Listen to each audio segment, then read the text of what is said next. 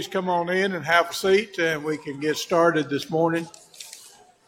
We want to welcome everyone to our, our service here at the Boonville Church of Christ. We're glad that you're here, especially if you're visiting with us.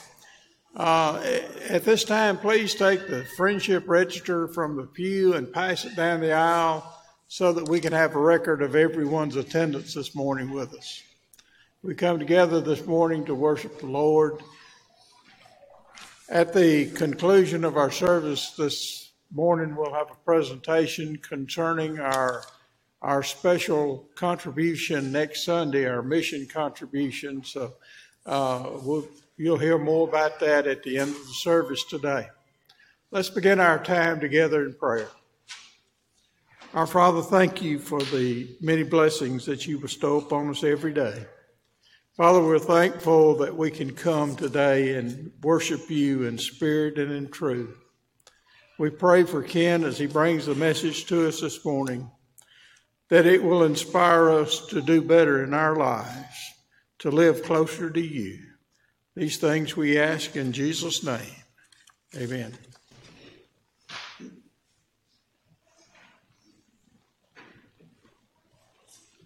Good morning.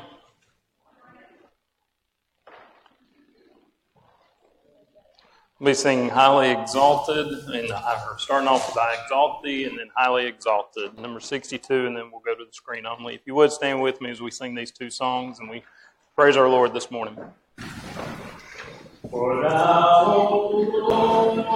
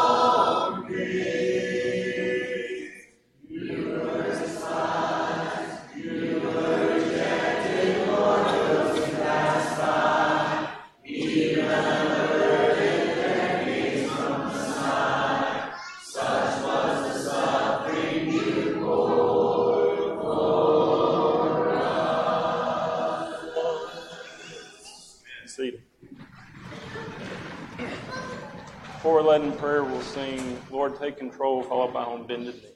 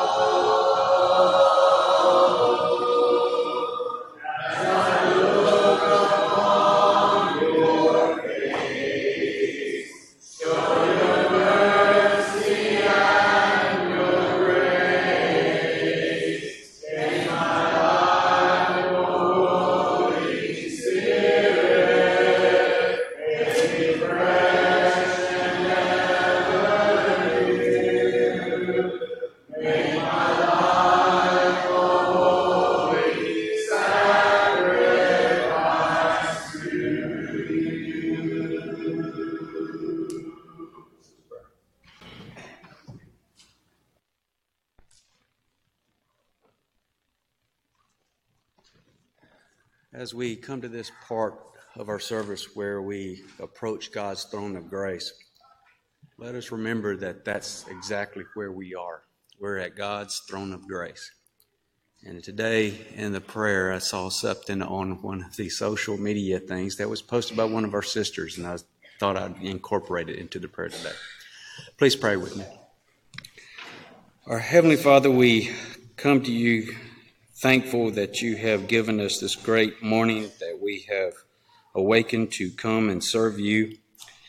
Heavenly Father, we have many things that we often ask for regarding our health, regarding spiritual things, and re- regarding things that the church is engaged in doing. But Father, as we enter this hour of worship, we ask that you remove some things from us so that we can learn more from your word more appropriately as we go over today's lesson. Heavenly Father, we ask you that you would help us lose our pride. We would ask you to remove our arrogance,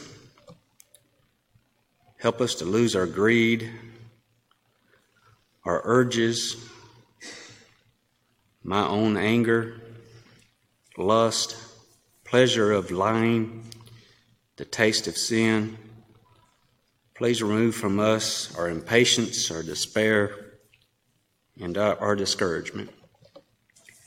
Heavenly Father, we know that we ask for many things, and sometimes you don't necessarily give them to us. But Heavenly Father, when we lose some of these things, we gain so much more. Heavenly Father, we ask you to be with Ken this morning as he delivers the message that he has prepared.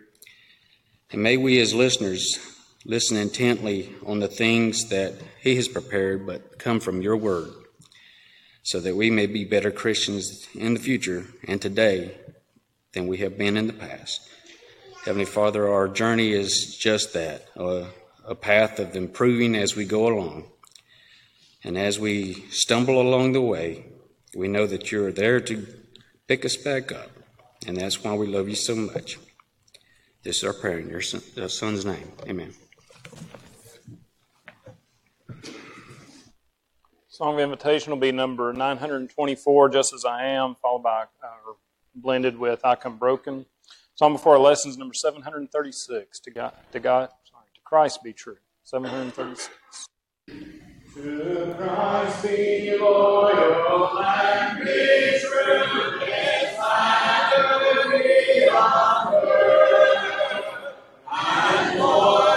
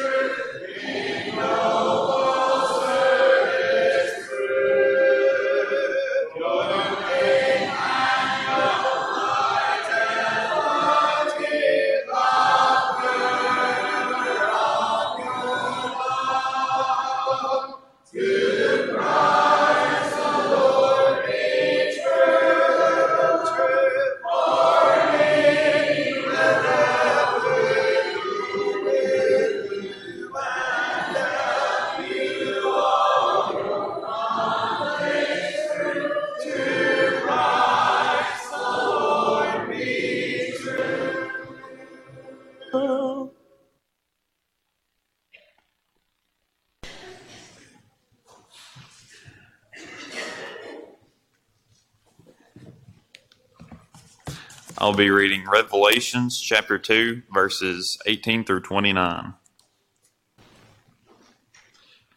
And unto the angel of the Lord is Thyatira write, These things saith the Son of God, who hath his eyes like unto a flame of fire, and his feet are like fine brass. I know thy works, and charity, and service, and faith, and thy patience, and thy works, and the last to be more than the first. Notwithstanding, I have a few things against thee, because thou sufferest that woman Jezebel, which calleth herself a prophetess, to teach and to seduce my servants to commit fornication, and to eat things sacrificed unto idols. And I gave her space to repent of her fornication, and she repented not. Behold, I will cast her into a bed, and them that commit adultery with her into great tribulation, except they repent of their deeds. And I will kill her children with death, and all the churches shall know that I am he which searcheth the reins and hearts. And I will give unto every one of you according to your works. But unto you I say, and unto the rest in Thyatira, as many as have not this doctrine, and which have not known the depths of Satan, as they speak, I will put upon you none other burden. But that which ye have already hold fast till I come, And he that overcometh and keepeth my works unto the end, to him will I give power over the nations. And he shall rule them with a rod of iron, as the vessels of a potter shall they be broken to shivers, even as I received of my Father. And I will give him the morning star. He that hath an ear, let him hear what the Spirit saith unto the churches.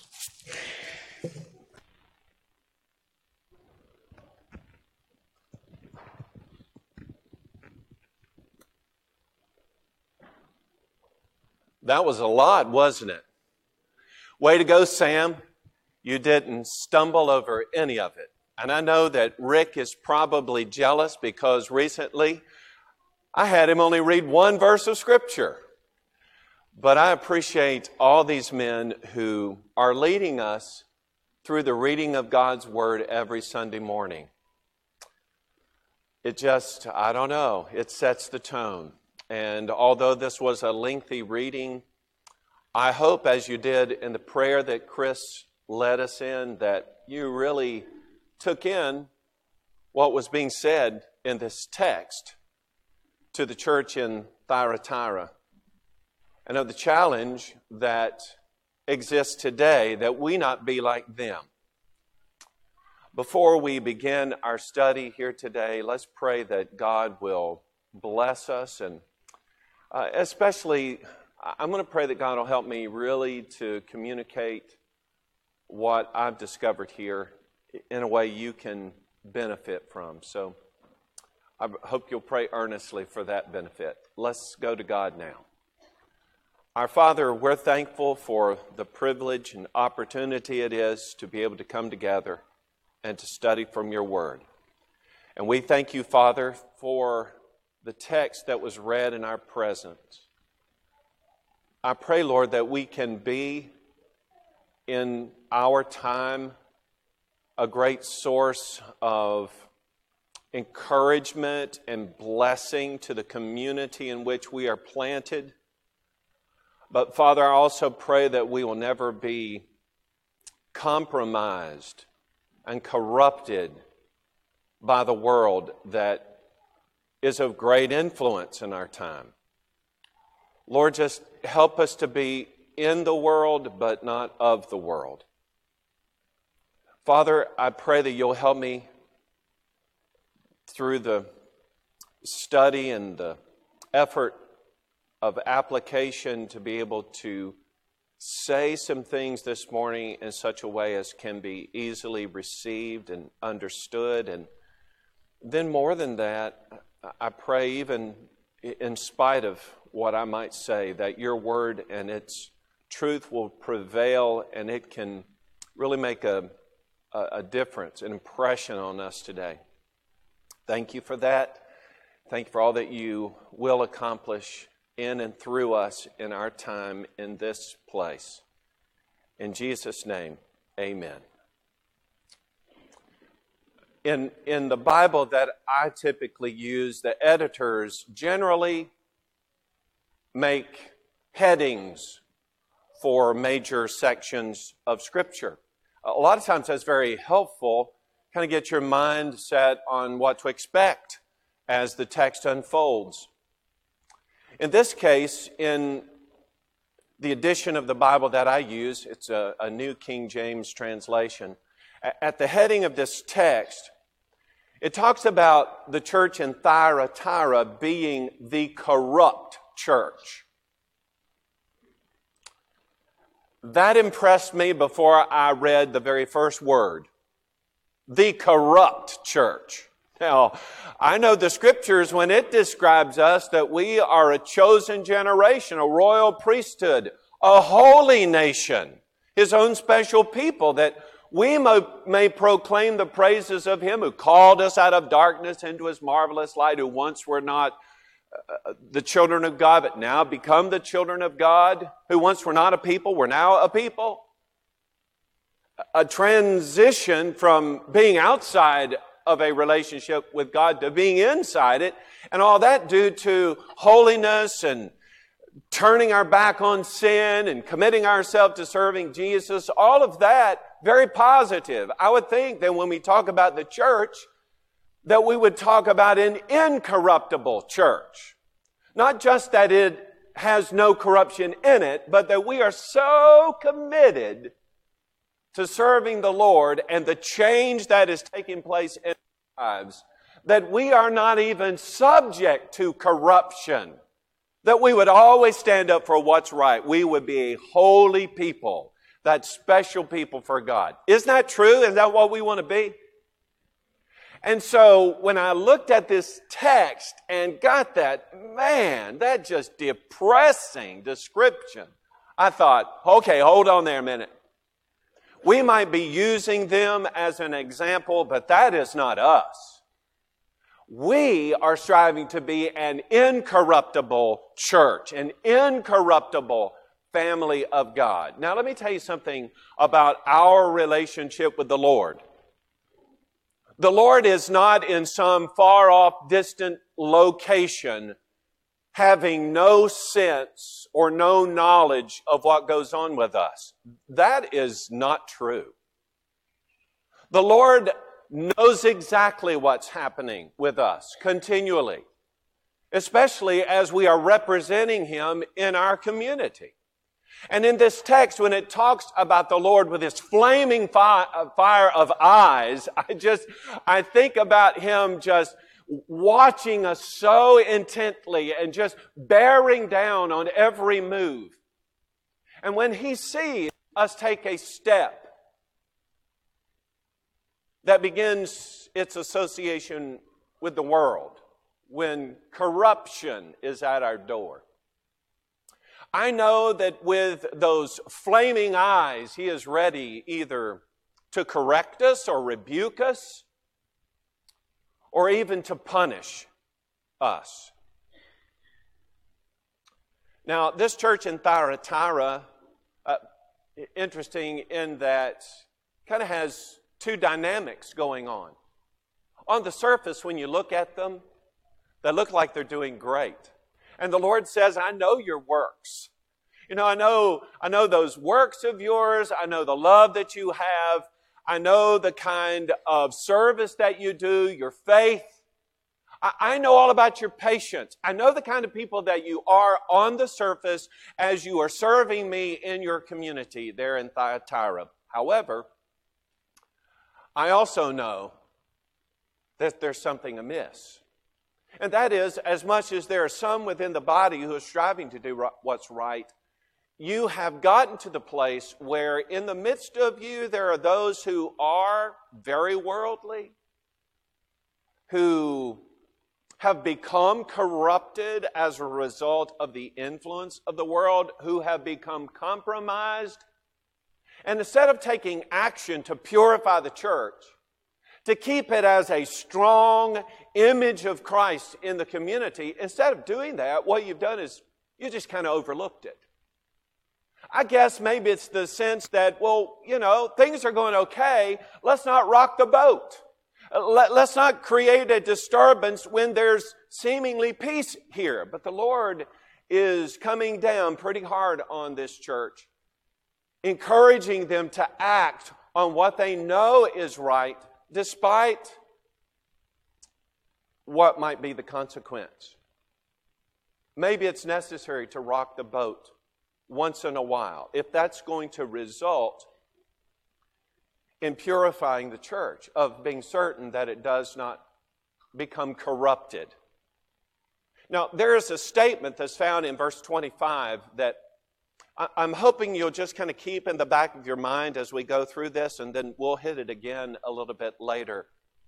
But the Lord says, look, there's only really, for those of you who are faithful, there's really only one thing that I want to put on you as a burden, and nothing else. And that is that you hold on. You keep holding on until I return. Now, I ask you, church, is that too much to ask? Really? The Lord says, just, you know what, just hang on. Just hold it together. If we are going to truly be the incorruptible family of God, as opposed to what we find described here in this text, then we're going to have to start very naturally with the incorruptible head. So, what is an incorruptible head? When this text is addressed, it's addressed similarly as is described in the address to all the other churches. It's an address from the Lord to the angel of the church in, and then in our case, Thyatira. Now, that city may ring a bell with you, it may not. It's kind of one of those obscure references, I suppose, because we don't really deal with that city directly, but indirectly. Thyatira was in a place, north of it was Mysia, but south of it was a place called Lydia. Now, that name Lydia, although it's the city's name, ought to ring a bell for Thyatira, and that is that there was this woman by the name of Lydia, Acts chapter 16, who was meeting with some other like minded folks, women, who were desirous of knowing the Lord, and they were studying the scriptures together by the river there in Philippi. Does that start to ring some bells? That Lydia, that is ultimately converted to Christianity by the Apostle Paul, was a seller of purple from the city of Thyatira. That place was known for its trade, so it was a very busy place. People are coming in and out of there just kind of like they did in Corinth. They're passers through. The problem with that is that when you have a lot of passers through, you have a lot of ideas that come and go. And eventually something will stick with folks. And unfortunately for the church, some stuff had passed through that was beginning to unravel the strides, especially that Paul and others had made in separating the Christians from the heathen that were around them. In particular, the lure of immorality, fornication, and that of offering things uh, to idols, of eating that food. And, and so here in Thyatira, you've got a mix of ideas in the city, but a lot of that is now starting to creep into the church.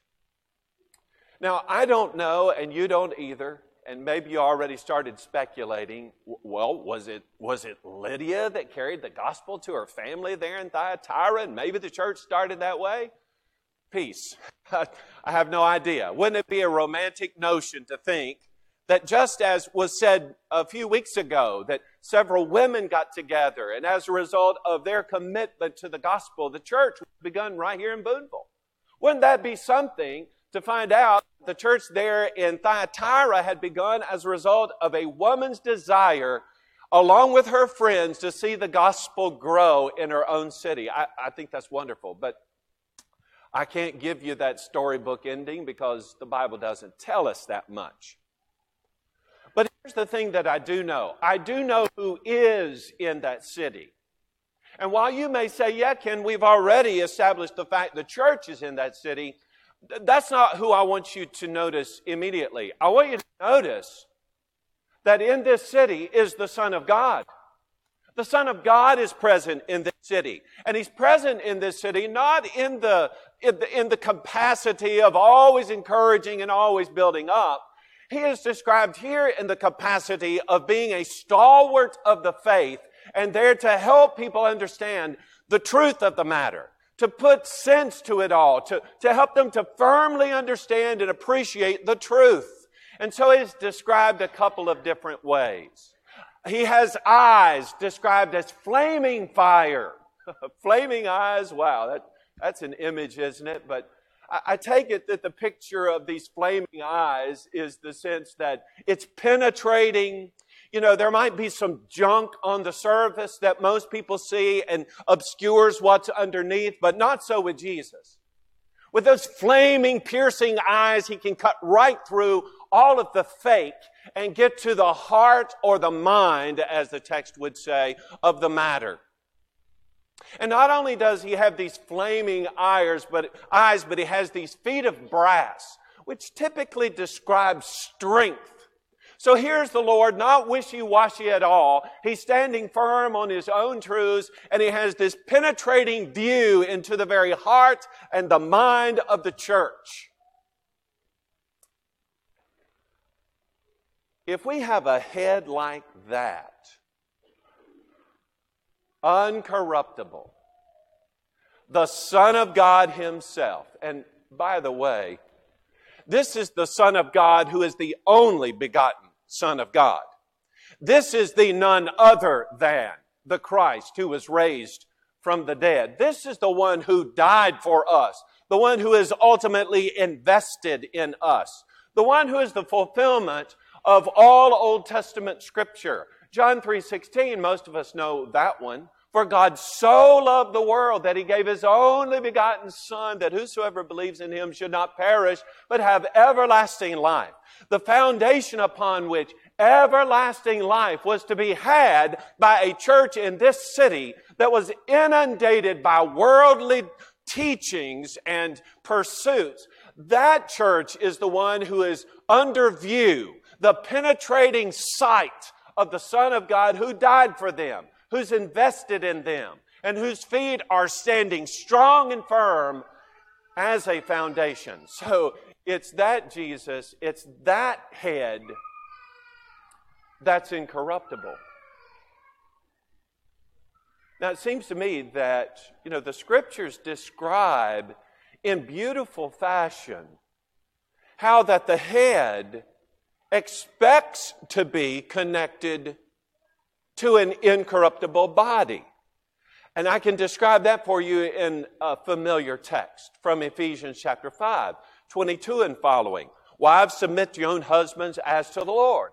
For the husband is the head of the wife, as also Christ is the head of the church, and he is the Savior of the body. Therefore, just as the church is subject to Christ, so let the wives be to their own husbands in everything. Husbands, love your wives just as Christ also loved the church and gave himself for her that he might sanctify and cleanse her with a washing of water by the word, that he might present her to himself a glorious church, not having spot or wrinkle or any such thing, but that she should be holy and without blemish. So husbands ought to love their own wives as their own bodies. He who loves his wife loves himself. For no one ever hated his own flesh, but nourishes and cherishes it just as the Lord does the church. For we are all members of his body, of his flesh, and of his bones. For this reason, a man shall leave his father and mother and be joined to his wife. The two shall become one flesh. This is a great mystery, but I speak concerning Christ and the church. Nevertheless, let each one of you in particular so love his own wife as himself, and let the wife say that he res- she respects her husband. Now, if you don't get anything else out of that text, please notice that over and over and over again is the emphasis that Christ, as the head of the church, has over the church. He loved her so much, he died for her. He loves her so much that he wants to see her as he is himself, pure and undefiled. So much is his passion for her purity, of her incorruptibility, that he washed her with his own blood. So you can't help but come away having the image of Jesus as an incorruptible head, just assuming that the church is expected to be just as incorruptible. So, what would an incorruptible body look like? Well, I'm going to tell you from the context of our scripture today, it is, it is so important that in order to main, maintain an incorruptible body connected to that incorruptible head, that we not fall into the compromise of the world around us, that we not begin to look like and act like the world that is the very epitome of sin and unholiness and corruption.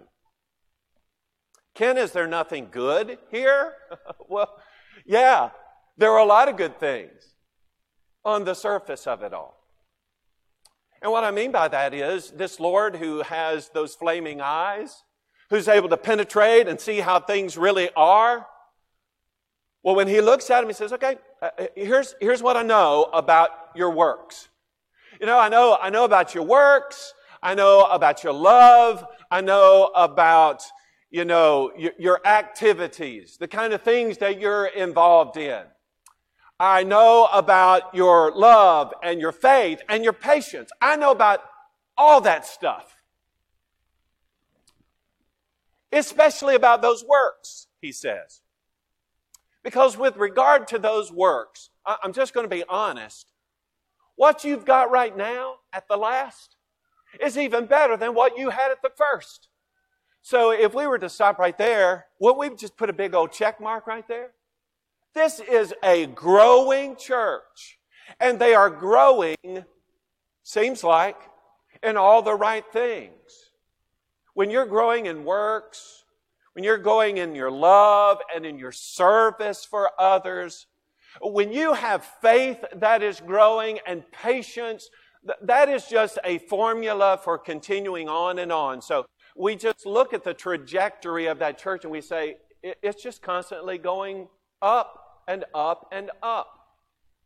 They reflect, I think, just at this venture, 2 Peter chapter 1, beginning verse 5, right? Because we're supposed to add to our faith virtue, virtue, knowledge, knowledge, self control, self control, perseverance, perseverance, godliness, godliness, brotherly kindness, brotherly kindness, love. For if these things are yours and abound, you'll neither be barren nor unfruitful in the knowledge of the Lord Jesus Christ. For he who lacks these things is short sighted, even to blindness, has forgotten that he was cleansed from his old sins. Therefore, he says, Be even more diligent to make your call and election sure. For if you do these things, you'll never stumble. For so an entrance will be supplied to you abundantly into the everlasting kingdom of our Lord and Savior Jesus Christ. If we didn't read not one step further, we would say, wow, these people are the embodiment of what true spiritual growth is all about. So what's wrong with this church?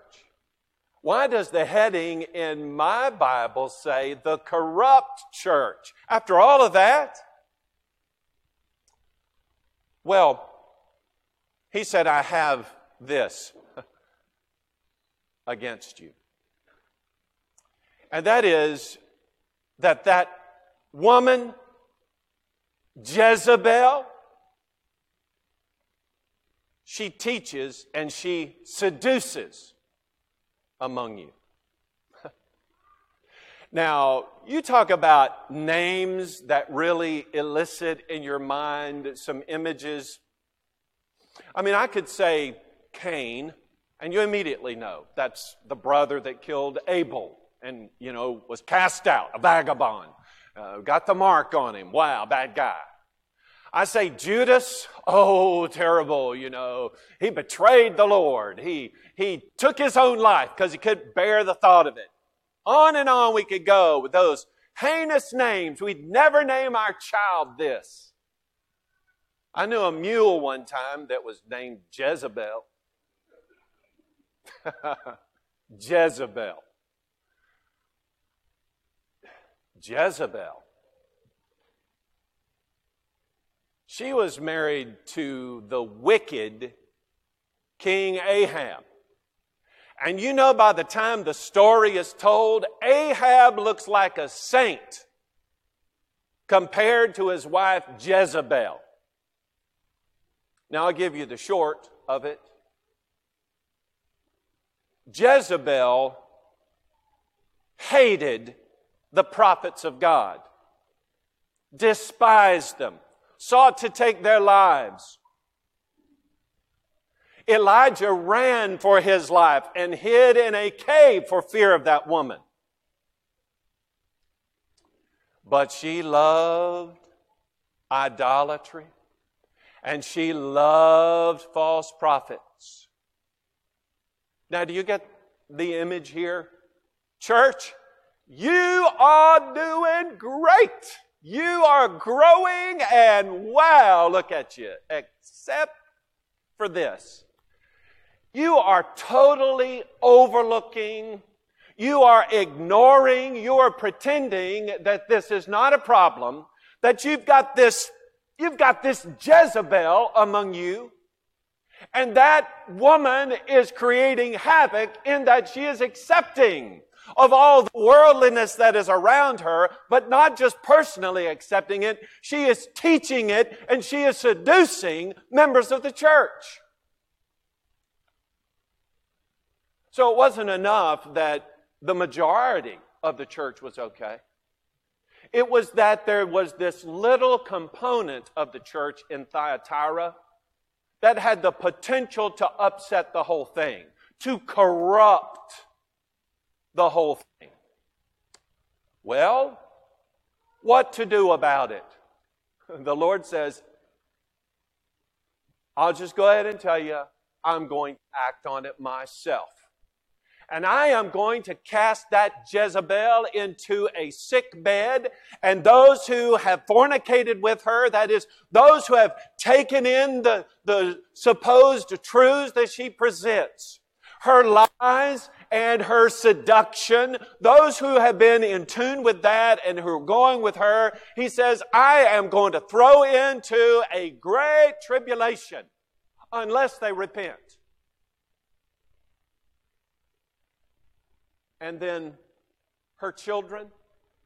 That is, those who not only have kind of taken in that doctrine, but now they have they have given themselves forthwith to it. They, they are in it. They are deep in it. He says, their children, I'm going to kill with death. Now, when I first read that, did you do the same thing? I thought, how redundant. You know, I'm going to kill you, then I'm going to kill you again. But actually, in, in God's economy, that's not redundant. There is death. That is the end of my life now, and then I face the judgment. And at the judgment, the books are going to be opened, I'm going to be weighed, and so forth. And either I am going to ha- have been found faithful or I'm going to be found unfaithful. I'm going to be incorrupt or corrupt. He says, Those who are the children of this Jezebel, I am going to kill with death. That is, in the second portion there will be no more resurrection to life.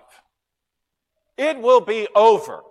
And I'm taking action that is drastic because this is a serious cancer in the body at Thyatira. Not only that, but the Lord, shall I say that this is an ominous observation about the Lord? The Lord is not about pretense. He's not about He's not about what we might put in our bulletin as our achievements or brag about what we are able to do.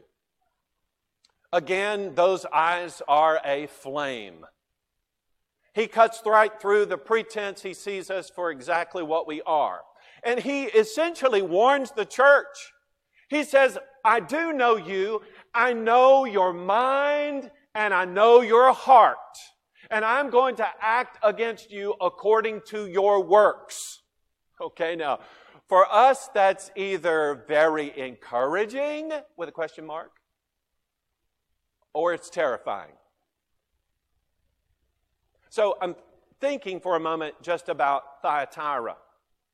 Okay, I see how they were described and it looked great, so I'm thinking, you know, they would be very, very much like us, right? They're in a community, they're trying to reach their community. Maybe they're like us in that they had a food pantry or a, a clothes closet. Uh, maybe they reach out to their community with programs that they think will help the community. What I hope that we do in those outreach efforts is just that.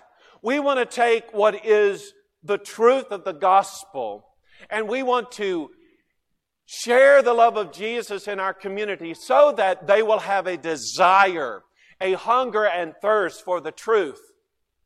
Unfortunately, what appears to have happened in Thyatira is that, yeah, they had that motivation to be a great social kind of foundation in their community. They, they, wanted, they wanted not just to be that church that's over there, but one that was active in their community, wanted to reach out and help people. But unfortunately, much of what was happening in the world, instead of coming to the church and being influenced by the truth, the, the era that was out there in the world, the corruption was now seeping into the church. And this one person in particular had grasped that and now was finding followers as a result of it. In other words, you know what? It's great to reach out. And we ought to do that to demonstrate the love of Jesus Christ. But not to the extent that we become more like the world and less like Jesus. That we fall into a sense of compromise with the world in an effort to stay engaged. I read about this hunter went out into the woods and just a little distance away he saw a brown bear. Man, he'd always wanted to kill a brown bear. And he just happened to have the right rifle with him. So he picked up the rifle and he got the bear in his sights and he started to squeeze on that trigger. But the bear turned to him and said, Whoa, whoa, whoa, whoa, whoa, whoa, whoa. Wait a minute now. Wouldn't it, wouldn't it be better, instead of you just shooting me right now, wouldn't it be better for us to kind of talk this thing out just a moment? The hunter obviously was shocked the bear could talk and wanted to negotiate. And so he, you know, put the gun down and said, okay, let's, let's talk this through. And the bear said, now, what, what exactly is it that you intend to accomplish by shooting me here like this? And the hunter, honest with the bear, said, well, you know, I've, I've always wanted to have a fur coat. Now, I figured I could shoot you, I'd have a fur coat. The bear said, You know, that's, that's really a, a, a good thought. I mean, honestly, that's, that's probably a good reason to shoot a bear. But you and I, we need to, to negotiate this deal a little bit. He said, Aren't you interested in what I want? And Hunter said, Well, okay, shoot, you know, what, what is it you want? He said, Well, you know, all my life, I, I've had to eat salmon and stuff like that. I, I've always wanted a meal that would satisfy me. And so the hunter put his gun down, and the bear and the hunter went out into the woods to negotiate. And a little while later, the bear came back out of the woods after the negotiation. You see, there had been a compromise made. The man got his coat, and the bear got a full belly. Here's what happens to the church when it wants to negotiate or compromise with the world. It doesn't put the world on its heels.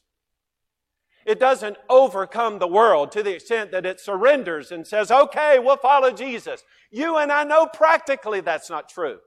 What will happen, however, if we start to negotiate and compromise with the world, that the world will eat us up. But I want you to know that not everybody in the church at Thyatira was tangled up in this mess. They were not. And the Lord says, I know that too. And for those of you who remain faithful, the text that we noticed a moment ago, verse 25, I'm not going to lay anything heavier on you.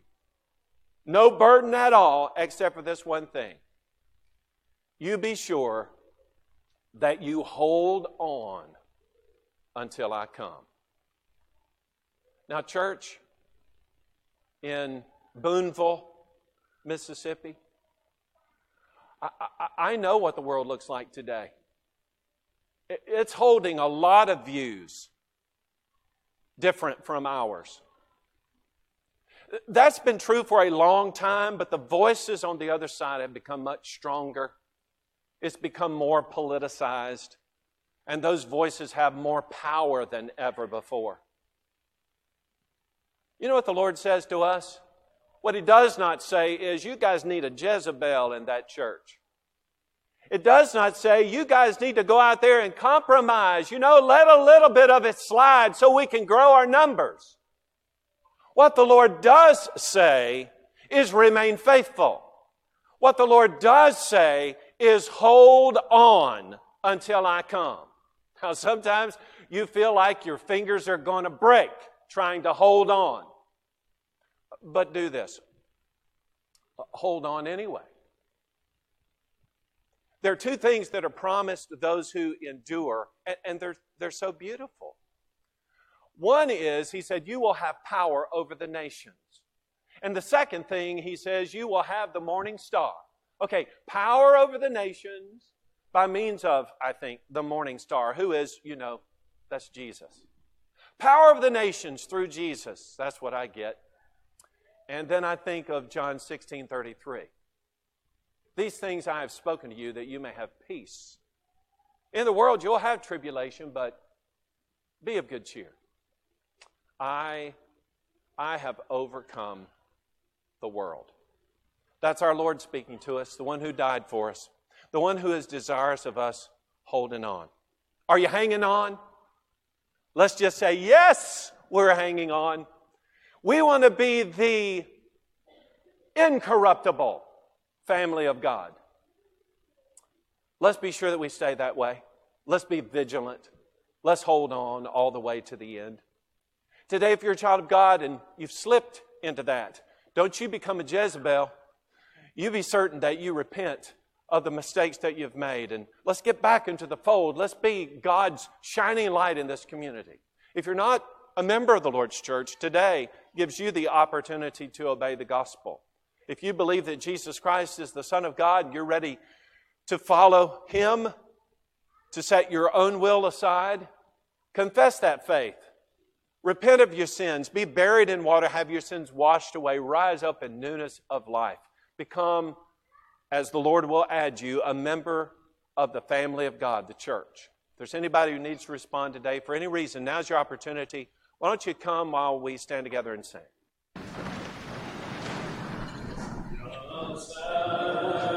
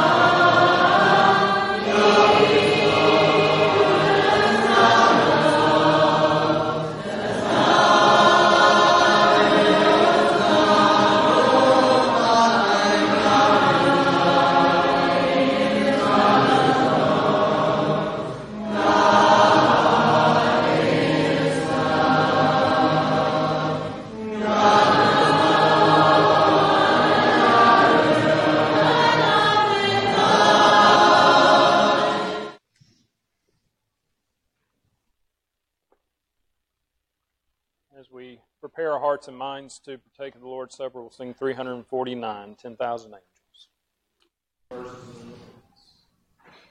They bound the hands of Jesus.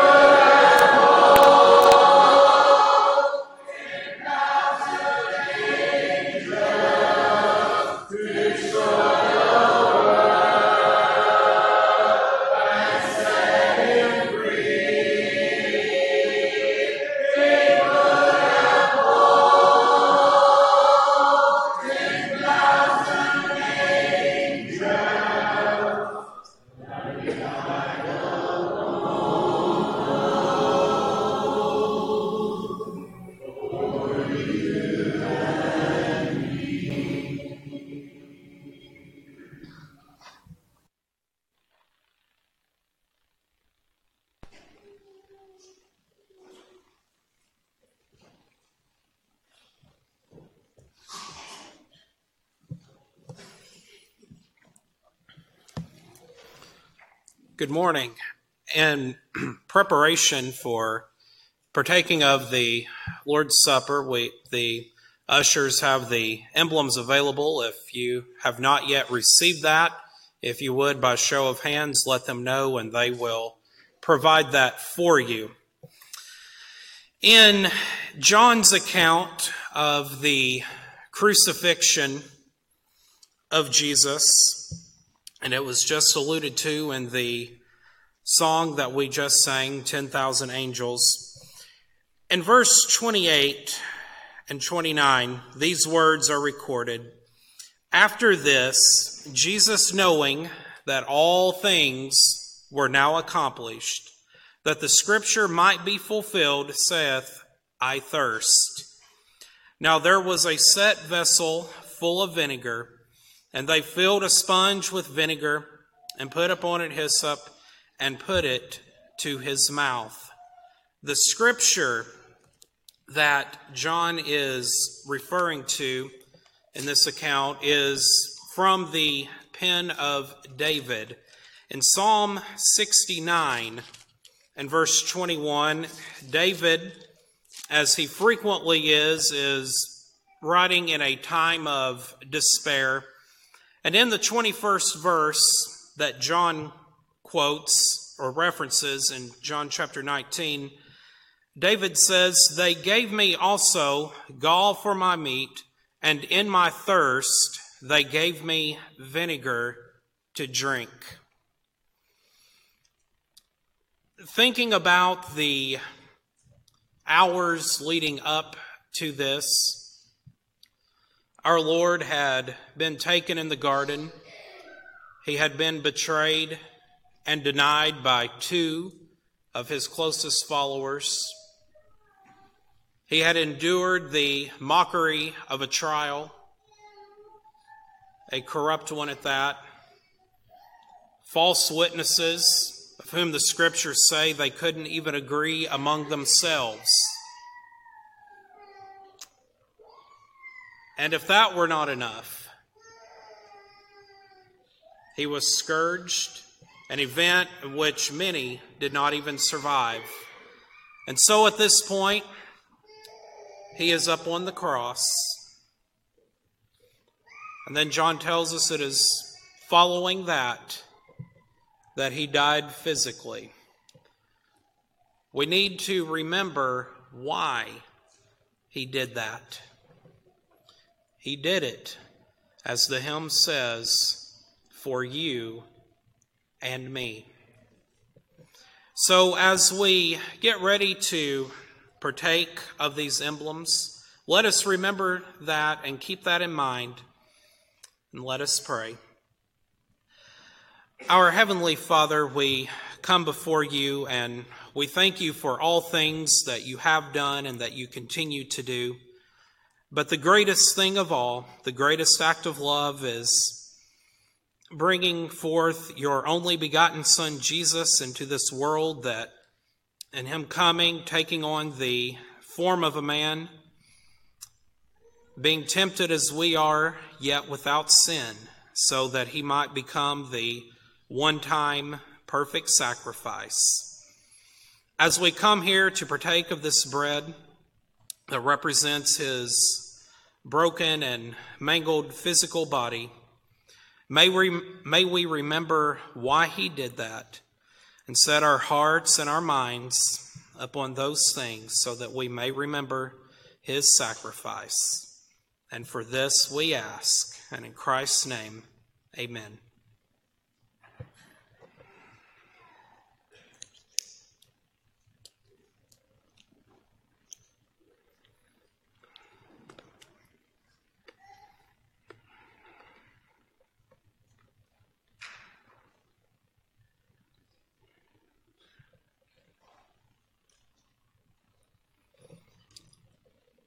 In his epistle to the church of Ephesus, Paul says in Ephesians chapter 1 and in verse 7 that the blood of Christ is what secured our redemption, our forgiveness, our promise, our hope, of salvation and eternal life. May we too remember the shedding of his blood. Let us once again go to our Lord in prayer. Our Heavenly Father, we once more come and approach you and thank you once more for sending your Son into this world and for him enduring the things that he did, knowing, as your servant Peter tells us, that no deceit nor guile was found in his mouth. But he did it because he loved us. And as we partake of this emblem, remembering the blood that he shed for us, may we do so in a worthy manner, and may we keep our hearts and our minds focused on things that are above. And for this again we ask, and in Christ's name, amen.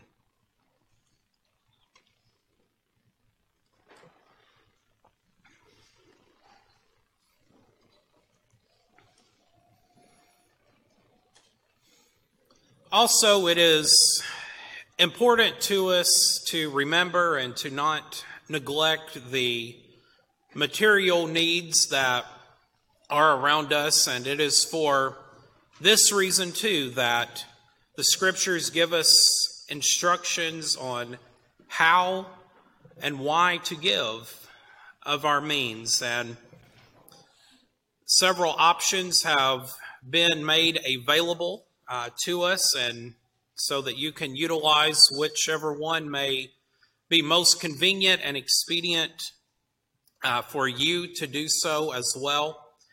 And of course, I'm sure that many of us are following current events. We know that our economy is not in the greatest condition in which it has ever been, inflation and so forth, and that is weighing on us. But we should not let that be an excuse to neglect our responsibilities to the church. And so, with that in mind, let us keep in mind Paul's words as well that God loves a cheerful giver. Let us pray. Our Heavenly Father, we once more come, and again, we thank you for all things, both the spiritual and the material.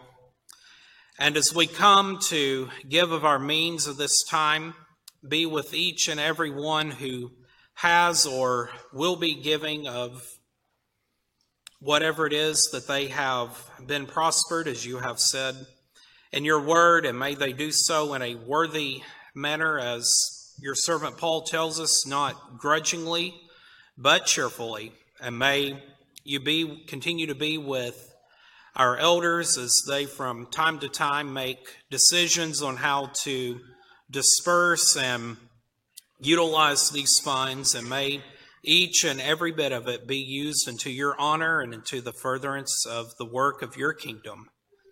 And for this we ask, and in Jesus' name, amen.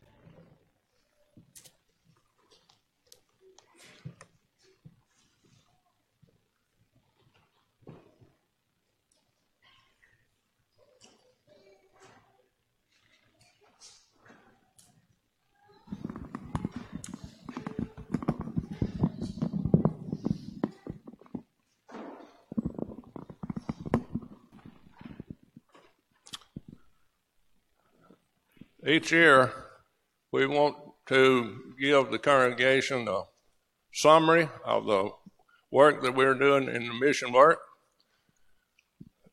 To you, you'll notice over half of our budget is outreach oriented. While not funded through our mission budget, the following expenditures are some that have strong evangelistic benefits. Our cottage ministry, live streaming ministry, food pantry and clothes closet, Pineville support, Freed Hardeman and Heritage Bible teaching support, benevolent support that we sent to Ukraine. Some expenditures are mostly missions. The eldership has set up a mission team to help us oversee this work that are intended to be evangelistic and also for the growth of our congregation outreach to the world. The mission team includes the following Ken Forrest, Dale Kendrick, myself, Doug Smith, J.T. Beard, and Jim Estes. Where do our funds come? from? Our 2022 mission work plan is funded from the congregation's regular budget and reserves. Expanding our mission work will come from these sources. The contribution next Sunday, which is we call Mission Sunday contribution, 100% of it goes to missions. Future contributions of interested individuals, memorials or honorariums, especially at the end of the year. The remainder of this presentation, I will, sum, I will summarize the mission work currently included in our 22 budget plan. Following me, Jim will discuss some of the ways the work of the mission team and share some of the mission plan expansion possibilities under consideration. Our mission plan. We participate in correspondence courses, primarily through the jail and prison. And you hear a good bit talk about that through the year. The great numbers that we do through there, thanks to Marilyn and others who help her. Our Amerindian missions in Guyana. Notice there's four bullets three bullets following this. It applies to Guyana. We pay the salary for two teachers at two diff- two preachers at two different congregations. We have monthly support to the Amerindian missions. This is a different thing than we uh, where we pay the salary of the two preachers. This, this is a comprehensive Amerindian mission. Brother Comstock, uh, who oversees this, and he's been here a couple of times on a Wednesday night, I think, and talk, and he, he's scheduled you to be here next month. Also, travel expenses for Guyana campaigns. The work of Wayne Barrier, which you are very familiar with, the World, World Evangelism. The World Evangelism Warehouse and Shipping at Winona. The, as you know, the uh, Senior Citizen Golden Circle each year makes a trip down there with people. Some of them might not be old enough in that group to go, so I'm sure they'll take you, no matter how old you are. They do a great work helping with that mission. Uh, uh, Mexico Missions, John Pig. Y'all familiar with John? He comes also each year to give us a report from there. The Uganda Christian Bible School, Foot Street, Foot Street fund, uh, really started this school, and we're glad to help them support the Bible college there in Uganda. Barry Smith is also associated with that. You may remember him from coming last year as well. Uganda evangelistic campaigns with Terry Smith, something that he's over there doing a, a good bit of work throughout the year. Also, the Biblical Institute of Central America we are paying for the tuition of one preacher student there. And of course, helping Christians from this area to find mission trips. We have different people throughout the year, been a little slow the last two years because of the pandemic, that take mission trips over there, primarily college students. We know Freed Hardeman usually has groups that go over there, and there's others as well but not limited also to just this group.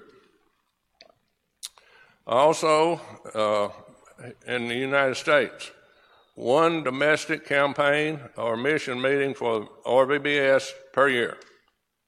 This year we'll focus on a Booneville campaign as we develop social media outreach methods. Widowhood workshop. This was attended as a community service outreach effort. Many of you attended this. We had people away from other congregations here to also participate in that. Very successful, we think. we plan to do some similar outreach effort each year. It could include uh, focus on drug problems or social media dangers that are under that under consideration for next year. The uh, mission team is talking about all these right now, and we we look forward to bringing some of these things to us.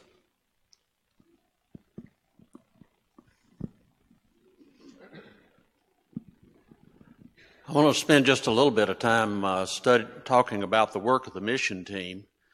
One of the things the mission team does is to reach out to all the different groups that we are working with uh, and making sure that what they're doing is sound doctrine and effective. Uh, we, the mission team met with the Foot Street eldership about this Uganda Christian Bible College work.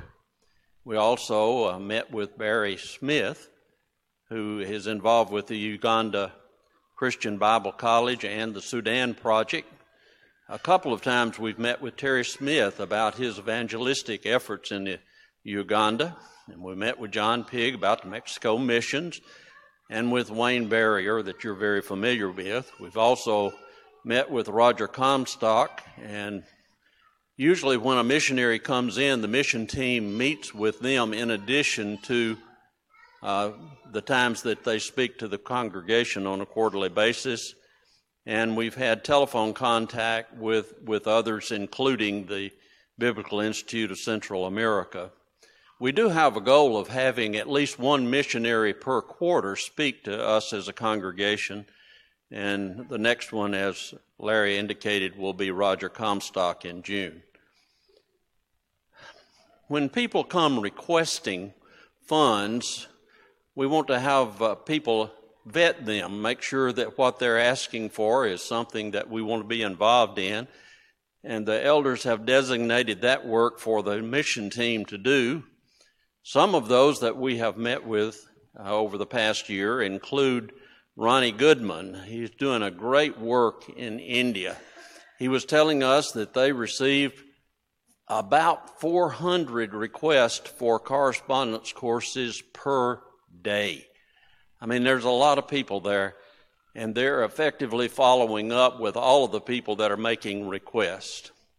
We also met with Don Robertson. He is going into full time missionary work with 21st Century Christian. Uh, he is looking for funds for his own livelihood as he do, does this.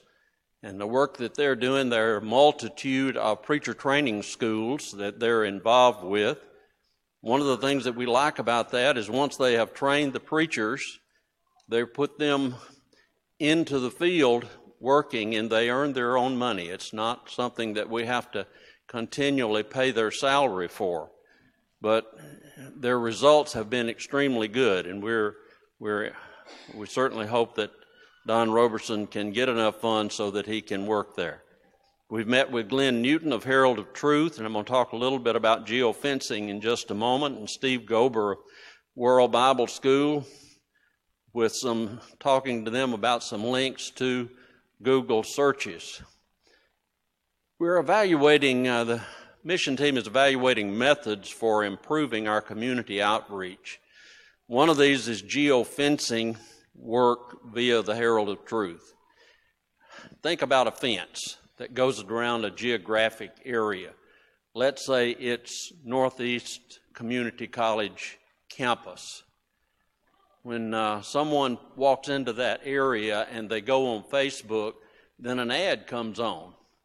And that ad is about the, uh, maybe it's about the Booneville Church of Christ college program. And, and just think of what we could do if we had geofencing around Booneville and we can find out who is really interested. And so we don't have to do cold door knocking, but we can go to people who have actually first shown interest in something about the church. Google searching uh, advertising with World Bible School is similar to, similar to that when someone does does a search from the Booneville area or the area that we have mapped out then an ad could come on that would address the Booneville Church's way to meet their needs. We're also looking at becoming regular advertiser on Booneville uh, Blue Devil TV uh, and maybe becoming a regular advertiser on the Northeast uh, Mississippi Community College uh, television channel. Uh, and that's reaching the people right here, and we're hoping that we can reach out into the community from that way as well. One of the other things the mission team is doing is working to improve community spiritual outreach and unity. One of the things that we did there was to meet with uh, Brother Thornton and Brother Welch from the Sunflower congregation. Brother Welch is here with us today. We welcome you, Brother Welch. We do, met with them to discuss plans for this year's Booneville evangelistic campaign, to understand the current status of the Sunflower congregation, and to make sure that the members of Sunflower knew that they had a warm welcome to worship with us.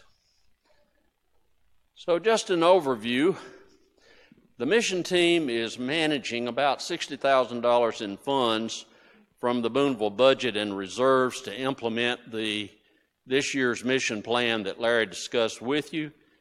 But the mission team earnestly wants to expand our 2022 mission efforts and is anxiously and prayerfully awaiting next Sunday's mission contribution before we decide just how much of this we can take on. So let's prayerfully plan our Sunday, May 29th contribution. Thank you.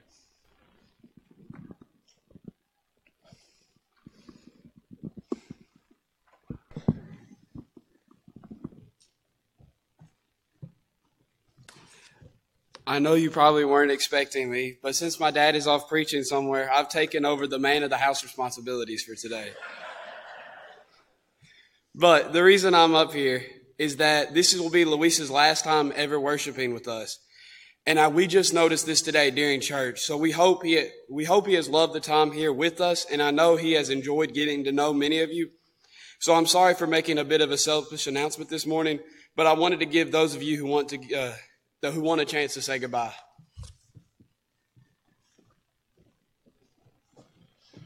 Thank you, Gibson. Uh, we have a few announcements. Uh, first of all, when I came in, Randy said he has to have surgery again this week. He had a knee replacement a while back, and they have to go back in and fix something that didn't go right. So let's be in, in prayer for him.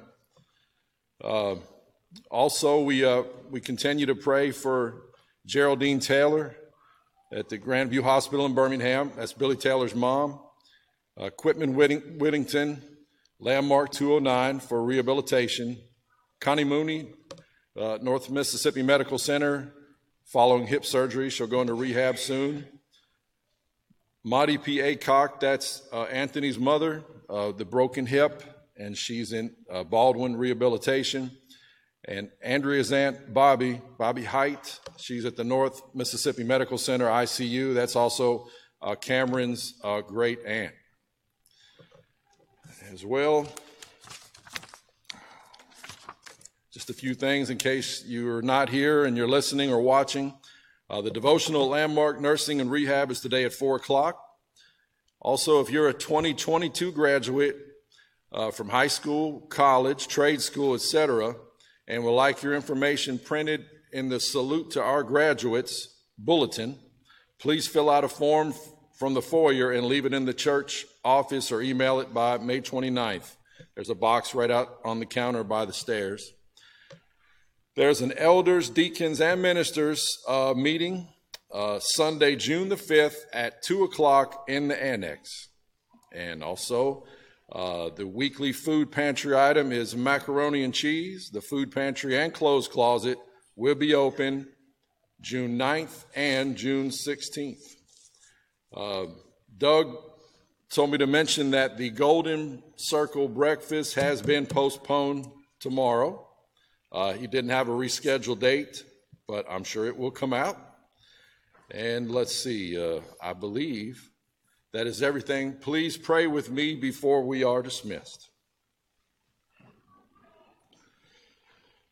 Heavenly Father, we come to Thee today so thankfully that we are able to come here together and, and learn Thy Word. And Father, may what we learn, may we take it with us. Father, we see in the world today rebellion. Father, we see denial of Thy truth. Father, we see evil. Father, we are Christians. We know Thy Word and we know what is right and wrong.